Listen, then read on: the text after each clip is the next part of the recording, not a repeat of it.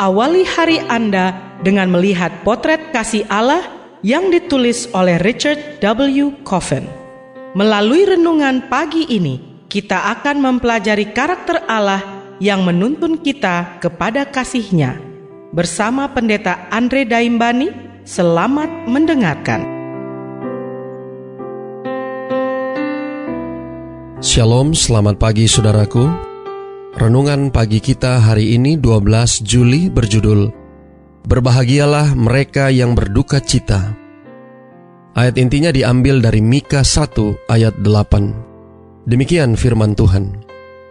Karena inilah aku hendak berkeluh kesah dan meratap, hendak berjalan dengan tidak berkasut dan telanjang, hendak menolong seperti serigala dan meraung seperti burung unta. Mari kita dengarkan penjelasannya. Aristoteles bersikeras bahwa karena Allah itu sempurna, ia tak pernah berubah. Semua perubahan adalah tidak logis bagi oknum yang sempurna. Secara fisik, Allah tidak berubah. Ia tidak dapat berubah. Karena itulah ia menciptakan segala sesuatunya dengan berpikir. Secara mental dan emosional, Allah tidak berubah. Ia tidak dapat diubah. Itulah sebabnya ia hanya memikirkan pemikiran yang sempurna. Sekarang ini, orang Kristen, baik Protestan maupun Katolik, menganggap konsep teologi seperti ini ortodoks. Tetapi, Mika menerima kabar buruk dari Allah karena dosa kaum Israel dicatat dalam Mika 1 ayat 5. Tuhan keluar dari tempatnya, dicatat dalam ayat yang ketiga. Samaria akan diturunkan dari statusnya sebagai ibu kota kerajaan kembali ke asal mulanya, sebuah kebun anggur. Karena inilah aku hendak berkeluh kesah dan meratap, hendak berjalan dengan tidak berkasut dan telanjang, hendak menolong seperti serigala dan meraung seperti burung unta sebab lukanya tidak dapat sembuh. Dicatat dalam ayat yang ke-8 dan 9. Tepatnya, siapakah yang hendak berkeluh kesah dan meratap? Hendak menolong seperti serigala dan meraung seperti burung unta itu? Siapakah yang hendak berjalan dengan tidak berkasut dan telanjang? Siapakah yang sedang berbicara di sini? Petunjuk yang ada tidak terlalu jelas, tapi nampaknya mereka menunjuk ke satu arah. Pertama, dengan bantuan konteks. Di ayat 6 jelas sekali Tuhan yang berbicara. Sama halnya dengan di ayat 15. Allah yang berbicara.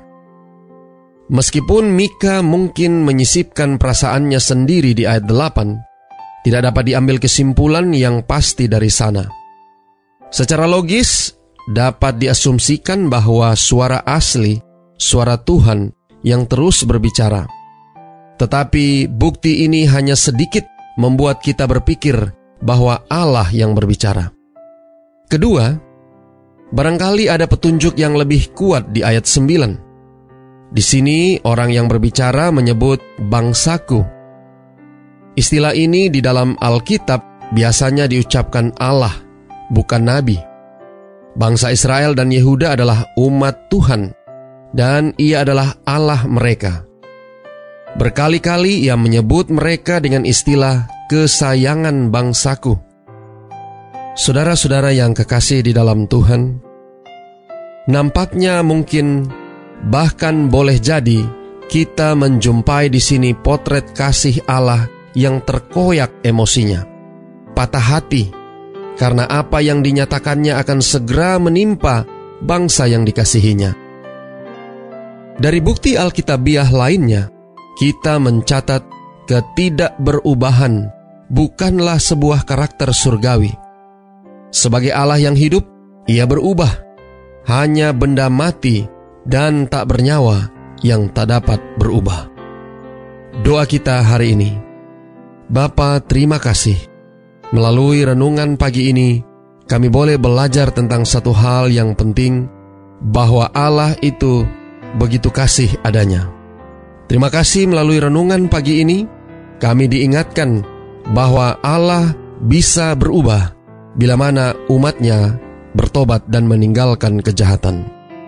Tolong kami hari ini Bapa, biarlah dengan tuntunan kuasa roh kudusmu yang menuntun kami kepada pertobatan, membuat Allah berubah dari yang akan menjatuhkan hukuman kepada menunjukkan kasih kepada kami. Terima kasih Bapa. Inilah doa dan permohonan kami kepadamu. Semoga Tuhan senantiasa memberkati kita sekalian sepanjang hari ini saat kita melakukan aktivitas kita masing-masing.